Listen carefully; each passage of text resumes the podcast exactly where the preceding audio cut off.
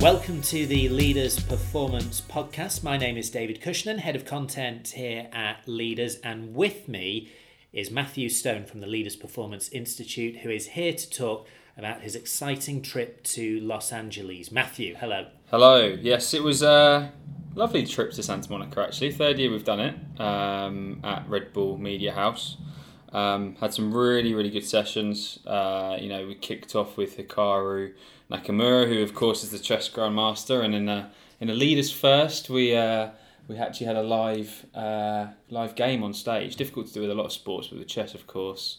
Uh, he played the moderator Steve Gira. And and uh, you know, and I'm not giving too much away here when I say beat him comfortably. Very comfortably, and then actually got rather confident and invited someone down from the audience uh, to play who was considerably better than Steve, um, but he dispatched him pretty easily as well. So um, fair play to Hikaru on that one. Um, some other things, you know, it was a real diverse agenda. We had Brandon Gardner, uh, who's the stage director and improv teacher at Upright Citizens Brigade, uh, who came to talk about the uses of improv and comedy. Um, in, in, high performance. Um, again, a, a, transferable world in terms of uh, the topics they think about, uh, and also was also one of the uh, groups mentioned Daniel Coyle's book, uh, The Culture Code. Have you read that one, David? Not yet. It's on my list. Good, good to hear. Uh, so Brandon was alongside Ari. That was that was a real practical session. Went really really well.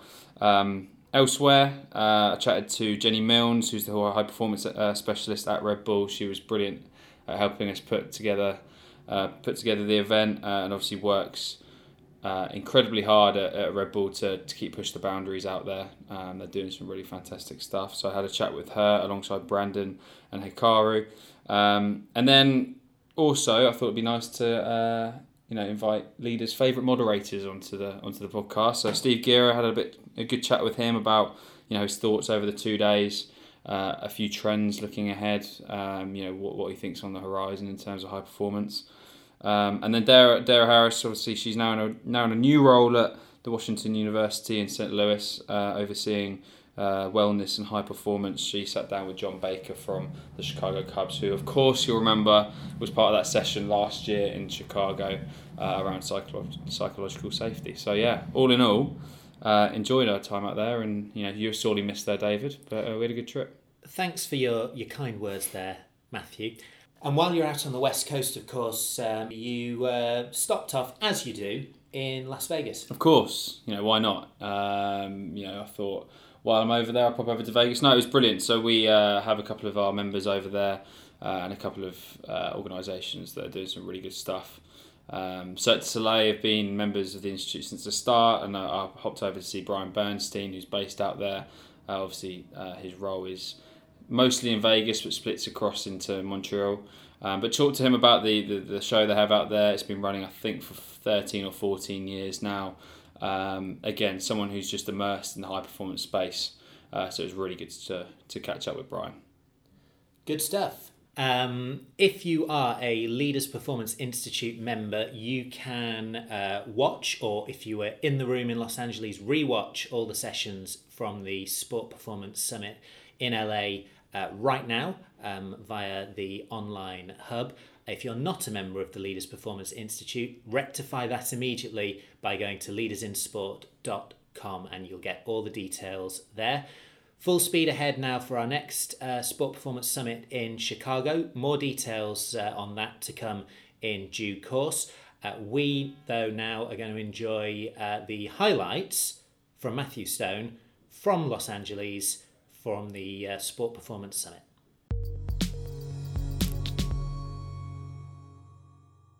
So we're here in Santa Monica for the third uh, annual Sports Performance Summit, and I'm joined by Hikaru, who's just come off stage. Obviously, chess grandmaster and Red Bull athlete. Uh, enjoy it. Good session. Yeah, I did. It was, uh, it was a lot of fun getting up there, um, answering questions, and trying to explain uh, what's what's going on in the world of chess and how I got to where I am. And I know you played one of the guys from Kaiser uh, second up. Not a bad player. Yeah, the guy from Kaiser was pretty pretty good. He's definitely played quite a bit. He's not um, he's, he's he's not he's not a bad player by any means. So I spoke to Steve, obviously moderated the session. He says one question that he wanted to ask you was, um, you know, as an elite athlete, when was that switch turned on in your head that you realised, right, I'm pretty good at this, and you know, I'm going to devote a lot of time to this, potentially being my career.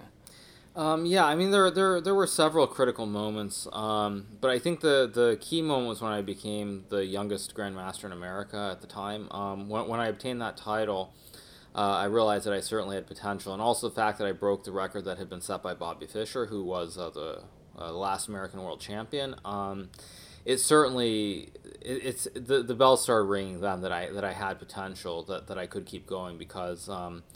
At, at that point, I was already competing against the best players in the country and doing quite well against them. So, so I, I knew at that point that it was possible. I, I wouldn't say that I was certain that it would be, that I would be a professional player, but I knew that it definitely was a serious possibility at that point, more so than any any period before. Yeah, brilliant. And when we talk about, you know, I think the two topics that you guys talked about on stage were, you know, managing in you know, managing risk and talking about trusting your intuition. It's a, it's a huge mental sport, right? So you know, if, if games are going on for hours and hours, how do you keep yourself mentally stimulated and make sure you're in the right right frame of mind?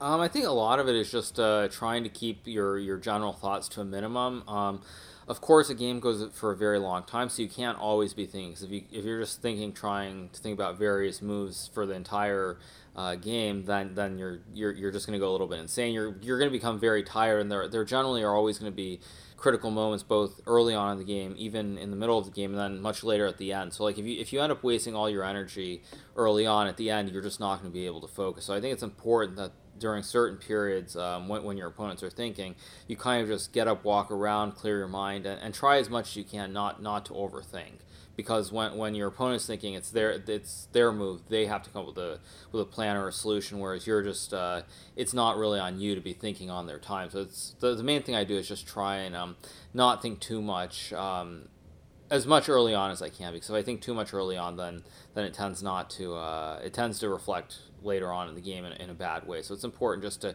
not not not overthink. And, I guess from your point of view, you're playing the role as, as, as the athlete and the coach, right? When during a game, you know, we've got a lot a lot of coaches in the in the audience who um, you know, have to think about how they tailor their approach to the game and play off the opponent. Now, with you having to not only perform but think about that at the same time, how do you you know look to develop your, your match during the game and also when you're preparing for for matches? Mm-hmm. You know, how do you kind of alter your innovations in the way that you approach it? Right. So at the beginning of the game, um, I think there are a few things that come into play. So let let's say I'm playing a game early on in the tournament. Generally, nothing will change. I'll have I'll have some idea before I go into the event, and more or less I'll stick to that. Um, now, where it gets tricky is if you're playing later on the event or um, towards the end. In that, first of all, your situation in the event could be very good or very bad. Um, so, for example, if you're doing very well, it might be important to be conservative and not take too many risks to uh, stay stay in the lead. Um, at the same time, if you're doing if you're doing badly, or if your opponent specifically is doing badly, you're, you're willing to take more risks because if, if you're not having a great event, generally speaking, your confidence is, sh- is shaken a little bit. So therefore, um, you, you really try to take advantage of that uh, in, in, in the event. I mean, during it. Um, so that makes a difference. Um, and, and, then I think, I mean, just in just in general, uh, you're you're really your coaches are the ones paying attention to the things. So like even though even though I'm I generally have the final say on what I'm doing, you do have some trainers who are looking at things and they, they also have their input as well. So it's kind of a whole team effort. But certainly it's it's much easier to plan before the event than, than during the event because things things do change. And and even like for example, if you're in a bad mood, you're you're not going to be willing to take certain risks or play certain opening strategies because it's not it's it's just you don't feel right or it just seems wrong somehow. So it, things things become tricky during the event. It's very that's why having trainers is very important because they can kind of get get you back in the right right spot mentally where you're you're not you're, you're not like in a bad mood. You're you're you're in the zone. And do you do you train your decision making? How do you how do you work on that?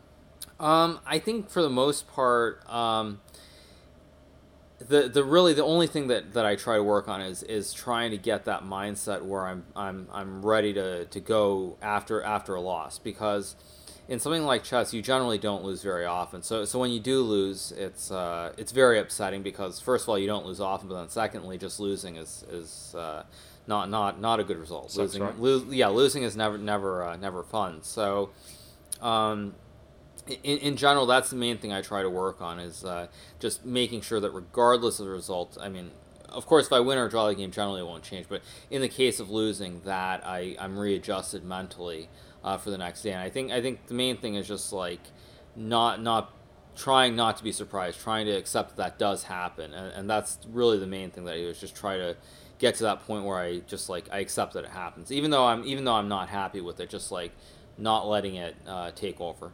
Brilliant. Well, best of luck from everyone here in the next uh, next few months and years, and uh, thanks for coming down. Sure, no problem. So I'm here with Brandon after his session. Uh, how do you enjoy it? Yeah, it was, went, went well, I think. Yeah, how did you engage? Hopefully, they thought it went well. Absolutely. How, have you uh, worked with sports organisations a lot in the past?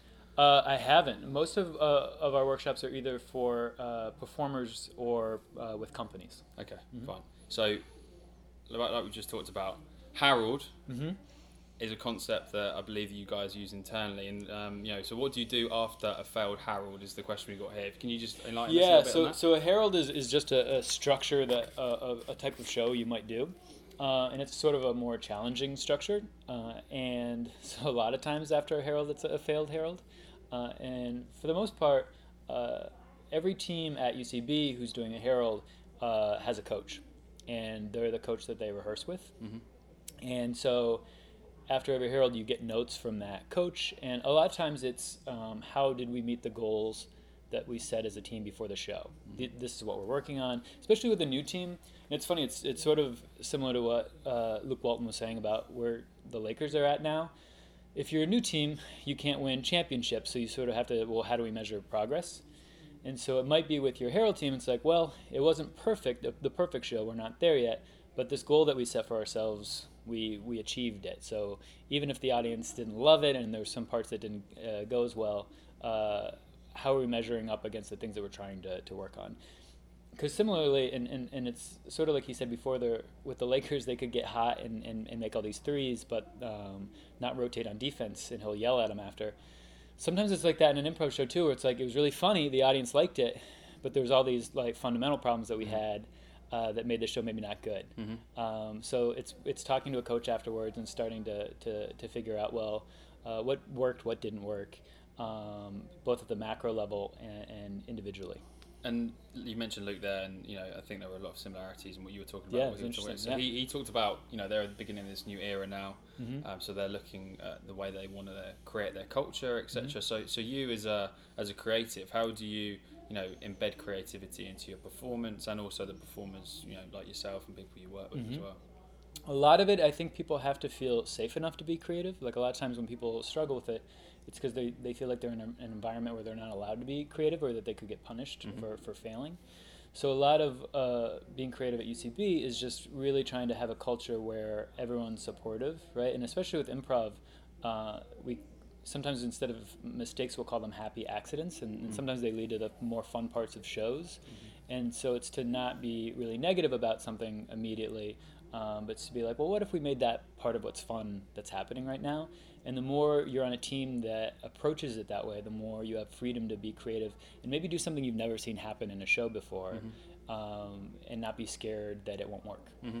And can you talk a little bit about uh, you mentioned it in, in the session, taking negatives and turning them into positives because a lot of guys in the audience are from sports mm-hmm. like baseball and mm-hmm. basketball, mm-hmm. and games come so fluently and you know so quickly right, right. that they might lose three games in a row, but that might be in the space of five days. So how do, how do you as a uh, as a performer and, and the way that you you know work with individuals take those negatives and then to turn them into to a positive outcome? Right. It's interesting. I mean, there, it, there's a couple different levels of it. So at some point, like with improv, as far as like negatives and, and mistakes sometimes within it, uh, especially because we're looking because we're doing improv comedy, we're trying to find what's funny, and sometimes uh, the failure or the mistake will lead to the funny if we don't sort of give up on it. Sure.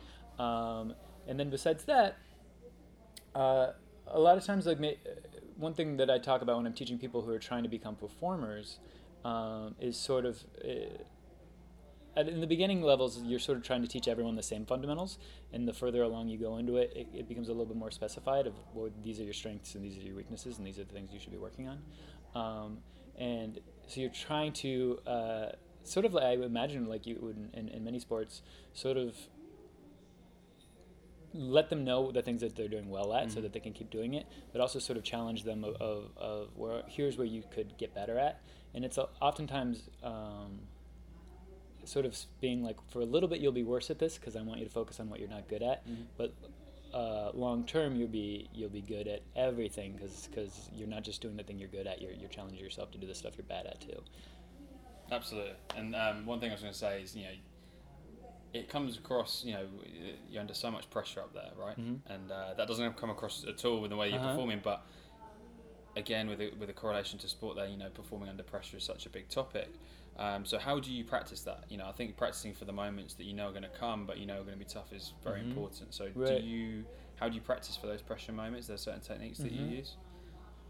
really for improv the thing that is most helpful is just to put yourself in as many pressure moments as you can so if you're if you're trying to be a performer um, and you only rehearse in sort of a closed uh, space it'll always feel intimidating when you get in front of an audience but if you do lots and lots and lots and lots of shows in front of every type of audience and have amazing shows and terrible shows eventually you'll you'll step out and really be fearless because uh, there's no way this show could be worse than a show you've already had that you survived, right? And, and I think going back to something else that uh, Luke Walton said was that idea of like sort of being aware that there's an outside world and and uh, as serious as, as even we're trying to be about being funny. Mm-hmm. Um, it's a good reminder it's, that it's not the end of the world and like one bad show uh, you'll live through and you'll be able to get to the next show. Absolutely. And a uh, bit of a sport related question. Have you had that kind of what's your Michael Jordan moment of your career? Not necessarily a joke or, or a show, but you know, when when was that moment? Have you had that moment where you thought I've, I've really got this right, or you know, you've really connected with an audience? Yeah, I mean, there's lo- there's lots of moments, and it's like one of the highs you I guess you chase when you're improvising, where uh, you feel I guess in the zone, like uh, a lot of times with athletes, and that especially for uh, comedy, it's you're getting that constant feedback from the audience, so you're feeling very in sync with them, Mhm. and they're responding to everything. Uh, uh, that you're giving, so it's like I don't know if there's one in, in particular, but there's always that moment you get a huge laugh Yeah. that feels good, and and one thing that's like with improv too that ends, that's I think fun about it is, is sometimes you do something that sets someone up for a laugh on your team and they get the huge laugh and it still feels good. Yeah. Or those moments that like maybe the audience doesn't even laugh, but it feels good that you can tell you're so on the same page as the Mhm. people you're performing with. The the sort of like we call it group mind Mhm. in improv of like we just sort of magically all knew where it was going, Mm-hmm. um, and that's really satisfying. Yeah, and um, uh, a line that you said on, on stage really resonated is that you uh, you uh, celebrate the assists just as much as the wins, right? Right. Yeah. Exactly. Yeah. And that's yeah exactly that. Brilliant. Well, um, really appreciate it, Brandon. Uh, Brandon thank from you. And probably one of the strongest beards we've had on stage Thank here you. Yeah, you so- can't see it Yeah, unfortunately. you can't see it on podcast, but check it out. Cheers, guys. Thanks. Thank you. So we are here with Jenny from Red Bull. How was your day? What was what was your? If you look back at all the sessions, there's a one thing that kind of stick in, sticks in your mind in particular. I think um, for sure the the conversation around this how important the soft skills are. So a lot of people talking about vulnerability, Mhm. compassion, caring, Mhm. um, and how that's tied into making good leaders. Mhm. The best leaders seem to be the ones who truly care about their teams, are open and willing to be vulnerable with them, and that creates a trust and it sets the, the culture Mhm. For people to take chances and be open and, and take risks and, mm-hmm. and really grow together. No, and, and without any prompters, that is what two other people have said already, but the vulnerability piece. So I mm-hmm. think that really is a theme. Former life, athlete as well. So mm-hmm. from, from there till now, how much have you seen that element in terms of leadership change? You know, from, from when you were, you know, competing to now when you're in a in a high performance role here at Red Bull. How much is the compassion and the emotional side of leadership changed in your opinion? I always had um, really great coaches who worked with me who I think, you know, helped me focus on what I could do in the moment. Um, a lot of my coaches did stand in behind me and they pushed me forward. So it was all about my my um, own goals and my progress. And I saw that in today with the you know talks around the best leaders stand behind their teams. They're not in the forefront. These heroic leaders charging the you know charging the way. They're actually behind their team, pushing them forward. Um, so I actually got to feel that, but I worked with really great coaches. You know, I feel like my coaches were super progressive. Um, Tom Tellez in track and field had over 30 Olympians. Coach Carl Lewis and Leroy Burrell had several world records, and his staff as well under him. So uh, I think I had experienced that with my coaches who really cared Mm-hmm. and really put me first. Uh, and I didn't really realize it at the time. Sure. You know, I didn't see that genius and what they were doing. I was too focused on myself at the time because I was a narcissistic person. Sure you were. yeah, and, and now I think I probably appreciate it more than ever. Absolutely. Yeah. And I know, um, talking about inspiration, I know Gene at the end there was your MVP for the day. Talk, talk to me a little bit why you th- you know why that talk resonated so much with you, and, and you know the t- takeaways from what she was talking about, and also just her you know her career in general. You know what what was your kind of the key moments there that stuck in your mind?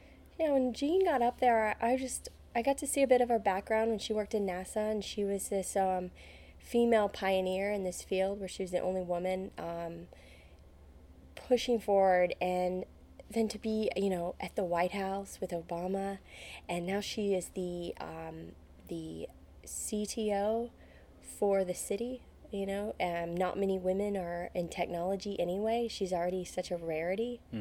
Um, and she came through um, to me like just a natural, authentic woman. She was not trying to be anything that she wa- that she's not. She didn't come off as someone who um, had to come in and pretend to be one of the boys and be tough, but she was this feminine, um, incredible, open, kind, caring, sweet woman who is brilliant and just done these amazing things in her life. Zero ego as well, right? Totally. And and something about her, I just could not take my eyes off of her. Yeah. I was like, this woman is a superstar. And that's what I said to her. I was like, raised my hand immediately. I was like, you're a badass. Yeah. Oh my God. I just, and then I just grabbed her and talked to her for a long time and got her card because um, there's something about her, just the way that she's owning it and she is just being her full authentic self. And she's clearly cares about people and she's really putting into the city. And, you know, this is my city here. So, um, it's exciting to see someone who cares that much about like making life better for so many uh, local Angelians. Yeah. Angelinans. There you go. We're in safe hands, it seems. And um, she was swamped when she came off stage as well. I think everyone kind of you know connected with her from that point. Yeah. Um, swinging back to kind of present present day and looking forward here at Red Bull, doing some really great work. I know we were in the in, in the P8 yesterday, and you know Andy's kind of Andy was there as well. So we had kind of couple of you guys from Red Bull. What's on the horizon for you guys? You know, is the things that you're excited about that you can talk about? You know, if you look forward next 12, 18 months, what are the themes that you're focusing on? So we still have our core, you know, where we what we do, which is a lot of the performance projects with athletes. We're always trying to create new ways of pushing athletes and making them think, look at things from different perspectives, um, giving them the tools to handle handle the pressure, um, and to just look inside of themselves and push more. So we still have all of those core projects, but probably what is new is that exploration of the esports athletes. Yeah. And, that's Andy's big passion right now. Uh, I'm really interested in seeing the research that comes out about that. So Yeah. they're diving into basically what makes up a good esports athlete. We don't really know. No, You know, no one does, I guess. Right. Like we know what makes up a great basketball player or surfer and uh, what are the fundamental basic, you know, elements you need to be a high performer, but I think there's just so much unknown about these esports athletes and that seems to be the future and a lot of excitement. There's a lot of people around the world who love it. Um, there's a lot of money behind it. A lot of major league sports teams are buying Yeah. teams, you know, and so uh, yeah, there's a big evolution happening. And so I would say that'd probably be the the biggest like future new what's what's coming down the pipe is more more uncovering and discovering on around the esports athlete and how to train them. The industry is booming in that part, right? Yeah, it's, It's- crazy. Yeah. You work with last question. In you know, you work with lots of different types of athletes in sports. Here with Hikaru on stage earlier, chess grandmaster, which is world apart from a lot of the other sports. Is there any sports that you personally or Red Bull haven't uh, maybe delved into, or have you kind of ticked all the boxes, boxes, or is there maybe a sport you think, oh, we'd like to work with an athlete in that sport? There's a lot of sports, you know, that we haven't delved into. I mean, I've only been with the team five years. The high performance team's been around, I think, 11 or 12 years. Um, we have our core sports surf and snow, um, air awareness, like skateboarding coming in a lot. We're building out more programs for the skaters. It's now an Olympic sport. Um, and then surf is also an Olympic sport. So we have those core programs, and then you know we just play around with athletes as they come in. Uh, it just depends on their schedules, on what the needs are. Um, so as far as any sports I would like to play with, I mean I'm obsessed with track and field, just because of my past. So uh, you know. More female athletes, helping female athletes move along. That's another passion I have. So, um, pretty much anybody who just lo- loves what they do and they want to get better at it, we're uh, we're stoked. You know, if you're a ballet player, ballet dancer, excuse me, or a climber, or you play football, we're stoked to help you. Like it's all about just loving that sport, loving movement, and making your body do things that other humans can't do. Absolutely agree. Well, looking forward to seeing esports thrive in the next 12, 18 months and maybe some more uh, track and field athletes as well. Yeah, thank you. Brilliant. Cheers, Jenny.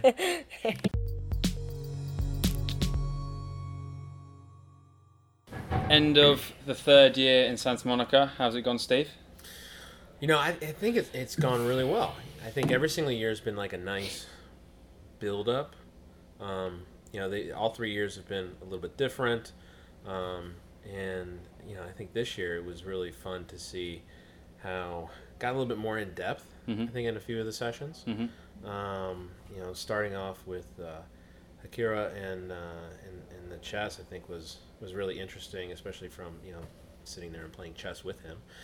Um, that was and getting dominated um, playing chess by him or with him. So that was uh, that was a lot of fun. Um, and then you know throughout the course of the day, it was it just the thing about LA and the thing about you know, what you know leaders has done here in LA is it's done such a nice job of actually interlacing different industries. You know, and obviously you know leaning against the um, the whole storytelling aspect and all the content creators and storytellers that are here in LA, and being able to leverage that in, in sports, I think is a really interesting take. Um, so I think that's like one of the things that, that I, I've been so impressed with over the last three years with leaders is the fact that like taking like what this city does really really well and then showcasing that for people who come here. No, we definitely try and do that. And talking about LA, just you've just uh, about an hour ago came off with Luke Walton, who interesting guy, was swamped when he came off stage. Biggest takeaway from that session, do you think, from your point of view? What were you most impressed about with Luke? You know the thing you don't you don't hear coaches use the word joy or beauty very much. You know, um, I think my, my biggest takeaway is the fact that um, the program he's creating and the culture and foundation that he's putting into his organization. Mm-hmm. I think you could probably after hearing him talk today, we could easily get up on a board and I think we could actually outline what that is, mm-hmm. right? And we could put it on paper. But what he's doing is by using joy and, and finding joy in playing the game, the thing that he's doing is he's he's actually just making it very organic, mm-hmm. right? And so he's take he's he's simplifying all these things that I think sometimes as coaches and as performance specialists, um, we tend to kind of overthink where we get up on a whiteboard and we're like, this is the best structure and this is the best, you know, and all that's important, you know, and then you, you put your values and your the attributes you want out of your players and everything else, and all that's really important. But some, I think you know, but the most important thing is actually just going out there and doing it. And it seems to me, after talking with him over the last couple of days, and then um, everything he set up on the stage, the thing he's doing is that he's really just building that in a very simple and a very organic way, and around the core strength of allowing his players just to experience joy when they're in the building at any given time. Absolutely. And I think um, we've had a lot the last couple of days in the P8 uh, and also lots of diverse sessions today, lots of different topics flying around. But what do you think, looking ahead, what, you know, nine months left of the year, what are the biggest trends that you've seen? And, you know, I know you're working in the tech and performance space at the moment. Anything that you think worth highlighting that you think is going to really blow up in the next nine, ten months, 12 months? Well, it's interesting. You know, I mean, yesterday in the P8 we had um, a talk about artificial intelligence and you know what that means not only for sport but for all industries. And the thing about you know, it, it, it's really great to think about um, like what all these advanced pieces of technology, these advanced pieces of um, data, you know, tools, what what they can do for you. But it all really still comes back to you know, GMs, so the GMs and the coaches that were in the P8 yesterday, there's, I mean, some of them are still just trying to get the basics right to a certain degree, right? And they, they do a lot of things well, but trying to do more things well, Mhm. right? And so, I think for I think that if you look at like the big things over the course of the next you know nine months, um, I think you'll see. I think you're going to see a lot of really interesting things on the tech and data space, and I'll get to that in a second. But I think the main thing is is that one thing that I've seen over the course of the last probably three to five years is about four or five years ago. I mean, people were just starting to learn how to engage and interact with new ideas, new technology. I think we're getting to a, a maturation stage in the education, to where now you're going to start to pe- see people actually doing and going out there and doing it. Right. I mean, a year ago you saw FC Barcelona launch, launch their innovation hub. Um, I think you're gonna you, you've seen you know early stage you saw a lot of um, baseball teams. Uh, you, you know like the Los Angeles Dodgers run their accelerator program and a couple other things that were more investment minded than opposed to like you know transformation transforming their business minded. I think what you're going to start to see over the course of the next year is I think you'll start to see some clubs who have who've accumulated all this knowledge and then they start to put it into practice in really like applied ways, right? So that to me, I think is probably going to be the one thing that you'll see from a, just a structural standpoint. And then um, Any teams that you think are doing that really well at the moment? I know FC Barcelona you've been working close with, but anything, any teams you've seen out there that are doing, doing, doing that piece pretty well? Yeah, I mean, I, yeah, really bullish on the uh, on on Barca and what they're doing, um, and, and and the work that, that we see coming out of there. Um, you know, the other clubs that I think do a really good job of just thinking about the space in like really like in really specific domains. Um, I think Chelsea does a really good job in their academy. You know, I think, think we, I think I, I'm super impressed with everything that they do and the way that they think about the space because they bring it back to a little bit like what Luke Walton does. They bring it back to like being very, very applied, and and it's it's simple and it's organic, right? Um, I, th- I look at um, organizations, you know, in the NBA like the like the 76ers who, um, you know, Sam Hinkie, you know, went through this entire process of trying to build them, build them, build them. Um, and then he gets let go, and now they have a new GM in there, and, and now they're starting to fire. And it, it was actually a collection of work that Hinkie did, and then also a collection of work that they're doing now. But you see some of the things that they're doing on the way that they approach everything from the way that they, you know, train athletes to the way that they um, work with them on the um, on the performance side from a um, recovery standpoint. Um, I think they're doing things really, really well. Um, and then yeah, and there's a whole host of other teams that I could probably go on and on about. But the one thing I think you're starting to see that is that most teams are who have investigated this, the tech and data space, um, for the last four or five years. They're all doing at least one thing really well. And I could probably like list a lot of that out, right? But um, some of those teams probably don't want me to do that. um, and then the teams that are there, there will be teams that will be playing catch up um, and it'll take them a little bit longer because now they're just now diving into it, right? So I think where we're going to see a lot of the gains over the next couple of years are going to be with those teams that, that have kind of started down past, like the 76ers, um, like Chelsea, um, like FC Barcelona, um, and then you know there's there's a whole host of other teams that I think you could put in that group.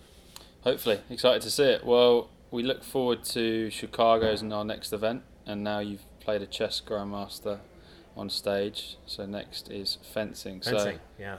Apparently that's our next one to go. Call, calling all fencers. If you wanna, if you wanna get uh, bludgeoned by uh, Steve Guerra up on the stage, um, feel free. That was fun. That we need to do more experiential things like that. That Exactly. was a blast. Any ideas from the network? Let us know what you want to see Steve Guerra do on stage. We'll get it, make it happen.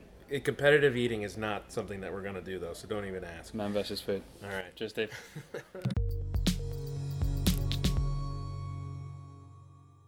So here we are, post event. Mr. John Baker from the Cubs and everyone's favourite moderator. Don't tell Steve that. it's Dara Harris. Um, biggest takeaway from today, guys. I think it's been a really diverse amount of sessions Facebook, Lakers, improv, etc. Dara, what was your biggest takeaway? that there is a really effective style of leadership that blends caretaking and actually really understanding what all of your players or your staff needs and is still guided by a strong vision. I think we've had this model that you know you only know a leader if they kind of disregard what everyone else thinks. But I thought you brought in a whole bunch of really successful examples of people who are very invested in their players individually and are creating a culture that moves people forward without disregarding that part of it. You, you and Amy had some really good chats on stage. Amy Hayes from Facebook. Um, I know you chatted a lot before the event as well. Was there anything that you didn't cover in the session that you thought really strong area that you know Amy resonated with? You know, she's touched a little bit on this piece of what happens to them because you're always staying in a job that you love and are great at. But when she gets those common questions about what do you do about firing and bad cultural fits, when she was talking about it with me, that the fact that you are keeping people doing something they love means the fit stays better. You don't have to do all of these remedial programs and stuff. And sure, if you have someone, you will. But I thought that the way that they create a company that thrives on people enjoying what they do is such a different take. And that it cleans up a lot of the stuff that I feel like actually takes up a lot of our bandwidth, right? You're mm-hmm. like, oh, this guy doesn't fit, or now he's not good at this job. If you're keeping people happy and challenged, then you're not doing all that cleanup of bad management fits and people who shouldn't have that role. I think they are saving themselves a ton of effort that maybe on the surface isn't as apparent. Mm-hmm. I thought it was a real in, in a lot of the sessions today. There was a lot of talk of taking the negative and turning it into a positive, right? I think in quite it was a bit of a, a theme that ran through. What anything for you, John, that you know stuck in your head from any of the sessions today in particular? Yeah, I think there's a consistent theme of uh, humanity that I, I kind of see it as this not not like reversion to the mean away from this technological landscape that we live in now, but kind of kind of like that. You know, you, you hear, I think Luke Walton was kind of a nice summary as a young coach um, in a prominent organization. And when he starts talking about their values and he says things like compassion, joy, and mindfulness, you hear that and you go, oh, wow, this is really where it's going. Um, I think that I can I have a shared experience like that in, in, in the work that I do with the Cubs. We kind of view sports performance in the same regard. Um, and so hearing, you know, if you go back and you look at, for, for example, the chess player talking about his use of analytics, but then his reliance on himself and his understanding of these are the key pressure situations that I have to be able to perform in, uh, and relying on his team, actually, is what he talked about. Relying on the analytics team. Even though this guy's not a great chess player, uh, he can help me with my chess game because he understands computers. And so finding the value in each individual person in the team and letting that kind of voice be heard. And, and when you think about uh, Upright Citizens Brigade and their whole philosophy, and then leading into leading into Luke Walton talking about empowering the players, um, interesting for me to watch uh, over the last couple of years in professional sports, and I guess maybe as, in society as a whole, how we've really turned the focus back towards people. Mm. And I think I think completely picked up there. He said joy, he said empathy. You don't hear coaches, I mean, at the events, but just in general, talking about those things all too often. Um, did that resonate with you in terms of the way that he approaches that and the fact he opened up and he knows that he started this journey and he was talking about, you know, we might not win in the right way and we might not lose in the right way, but actually he's coming back to what do we want to be in as an organisation. I know you, you know, we focused on the psychological safety session back in Chicago last year. So did some of those points resonate? Quite? Abs- absolutely. I, I think it comes. It all comes down to uh, empowerment and what we're looking for in people. Um, like there's only one day that's real. there's only one moment that's real. It's, it's so easy to forget that as we as we as we chase these outcomes. Um, but how are we? And, and another thing from from Luke, I think that okay, we talk about joy, compassion, mindfulness, and all that. How do you, how do you get there? When they talked about what is what is your greatest coaching achievement to this point? What Steve asked him, what was your Kobe Bryant moment coming into this point? And his response was watching the process express itself finally into the game. So what he's telling you is that we don't care at the end of the day about well of course we care. We, we keep score so we can win or lose right? But for him the value the validation of his experience comes from watching the improvement of other people and being there in it with them. And i think that that's a nice metaphor for life. Um, it's it, And it's it- not a zero sum game. I feel like that was the kind of the thing that everybody believed before is like, oh, to get there, we have to be as relentless to the people inside our organization as we are when we compete.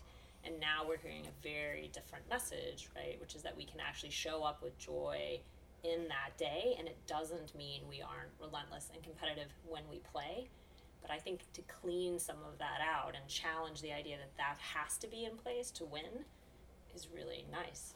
Yeah, absolutely. And um, taking you back to the present moment, uh, 33 days in a row you've been Oh, you've been working. yeah. It's been relentless. I know you're enjoying a bit of headspace yeah it's nice today. to learn Um, how are you, you know, in general, looking ahead to the new season? You thinking anything's gonna, any themes that are cropping up in your head that might occur over the last 12 months? Have you seen the game and you know the the, the organisation and actually just the sport changing anyway as well? Yeah, so I think that in this, to stay on this concept of humanity, um, uh, we've experienced a whole lot more uh, open vulnerability with our players this year, which Mhm. is something that's interesting for me to watch happen.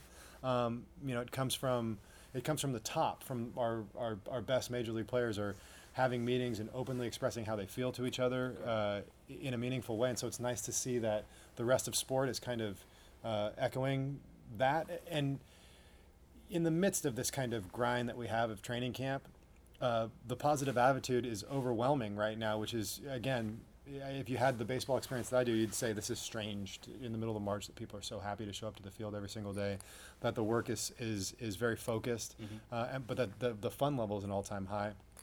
And when I watch that, I think about 2016. We, you know, took us 108 years and we won the World Series, and we were trying to be prepared for when that happened, and we were unprepared in 2017. We underperformed, um, and I don't have to say that. Our players will say the same thing. They all believe that they underperformed last year, and they were all em- embarrassed by their performance, which took them, I think, two games away from the World Series again. Mm. That was an embarrassing performance. In their mind, I, I see us being, uh, I see us, I see it. I, it's hard for me to not see us winning um, everything again this year. Uh, Nice. I have a, I have a similar feeling that I did to 2016, only it's different in that then we had very good young players Mhm. That needed some guidance. Now we have those same young players of two two more years of experience of, of winning and failing. Um, and they're the ones that are driving this kind of vulnerability movement Mhm. within the organization. So, barring some sort of an injury, I, I, I would be I would be surprised. I would be, I'll be incredibly surprised to not see us perform at an exceptional level this season. Well, we hope you do. And then just you, just you, there, I know that you know you and John got to know each other quite a lot since you know the last couple of years, and you've been speaking to a lot of organisations and coaches in general. Is there anything you've seen over the last kind of twelve months, or even just you know, kind of delved into sports a little bit more? Any key characteristics that you've seen align with maybe success or successful organisations? I think the vulnerability piece is huge, and I've been really intrigued to see that coaches are actually starting to think about their effectiveness. And I think it is really hard in these incredibly high stakes um, situations where you can be fired so rapidly, and and I get the results piece. So it's fascinating to see organizations that are taking risks and then looking at learning as a, the only way to sustainably get better and to outperform other people. So I think the vulnerability in coaches starting to actually ask questions about is you know what I'm doing does it work does it work for that player instead of that really kind of fear-based insular thing that can happen where if you don't know what makes you effective you just sort of clamp down on everything and just so see organizations that are actually building trust into the fabric of it. So I'm not going to fire you tomorrow for learning. I actually want you to learn. It mm-hmm. matters, and that's how you're going to make us better. Has been a really interesting shift in the last year. and taking this into your new role Yes. from medical director to director of high performance, is it? Yeah, director of wellness and high performance. I think it's been such an incredible learning environment to be a part of leaders on so many level and to now get to bring some of these principles back to medicine and doing some projects right now, actually working with trauma surgeons in um, in DC, and realizing that the stuff that your baseball teams understand about relentless performance and mental skills and what it means to have failures, which are also a huge part of medicine, to start bringing back those principles and to say to physicians, we want to optimize your performance. And if you think about it, if any one of us is given this debate in the middle of the night, like, hey, it's 4 a.m., and I'm going to give you $1,000, and you can either give it to the hockey player, who I love and love to watch play, or I'm going to give it to optimize the doctor who's about to take care of your loved one that's in this ambulance. Mm-hmm. We all have this kind of like, wait, wait, well, aren't you doing that? But we actually aren't. I don't want to take anything away from sports. I want to take those ideas. Whereas the doctor at 4 a.m. may have no access to food because they're told to go to a vending machine because they shut the cafeteria down because nobody wants to do that. They may have no sense of recovery. So we can take the stuff that sports is so good at and actually start optimizing the people that are caring for us. Mhm. And I just think it's an incredibly powerful intersection of all this. Well, we're excited to hear how it goes, and we've just agreed that there will be a Harrison Baker podcast Sure. on the Clearly, horizon. yes. but we're off to get uh, a couple more gin and tonics. So appreciate you talking to us, Yeah, Darren and John. Appreciate you. it. Thank you. So here in Vegas at the KÀ Theatre with Brian, he's been, uh, you know, Brian Bernstein, Cirque. He's been kind enough to uh, invite me in. Thanks for having me. Um, we are just chatting a little bit about the, the summit you've got coming up. Tell us, tell us a bit about that. Yeah, we're getting excited. Uh, coming up in a few weeks here, we're get, having our annual head coaches summit. But this year, rather than just thinking about uh, what we do and, and connecting internally, we're linking in with some of the people that we've met through leaders, and we're having an actual performance summit. Uh, we're going to do it in collaboration with the National Institute of Sport uh, in Quebec, and uh, invite some of our guys at uh, Talk Performance and look at different aspects of training and performance and how we support our artists uh, throughout the entire journey. You are probably when you when you come to the events, probably see yourself as the left field attendee sometimes, not working, you know, uh, within sport. I mean, what what does the what does the value been in the last couple of years and talking to some of these organisations for you? Well, it's great to see uh, that we all have like minds and like challenges in how we deal with humans and human performance. Um, I think that sometimes we can. It's nice to be able to get away from uh, the inner workings of our own space and talk about the environment we, we create, the relationships we build, and the way that uh, we can work together and keep learning about how we can develop and enhance and support the performers or athletes that we work with. Mm. And how important is that environment here? I know you, you mentioned earlier that the, the, show here in Vegas has been going nearly 15 years now, and you almost designed these residential shows to, to last at least a couple of decades. So, how important is it to have an environment around each one to make sure you know it sustains that success? Each one of those uh, environments is special and unique, and uh, it has a meaning and an intention, and it has to be thought, thoughtfully uh, developed and sustained so that the performer uh, can uh, appreciate what they have, uh, take advantage of what's there for them, and that we've created it in a way that we can continually challenge them and inspire them and find ways to grow within that space over the time we're together. Absolutely. And um, I know that you said you're taking a bit of a step back at the moment and you know trying to think about the new topics that could be on the horizon. Do you think in your world that in the next 12, 18 months anything's going to change in particular? Is, is, there anything that you can see, any trends that you can see kind of uh, coming out of the woodwork from anywhere, or is it kind of as you were? Uh, I continue to think that you know an area that is going to uh, start to distinguish the, the top end is going to be the mental side of the performance, uh, and also creative thinking and uh, creative ways to approach support services. It's going to be we, we always talk about culture and building, uh, you know, the intention behind uh, how we support people.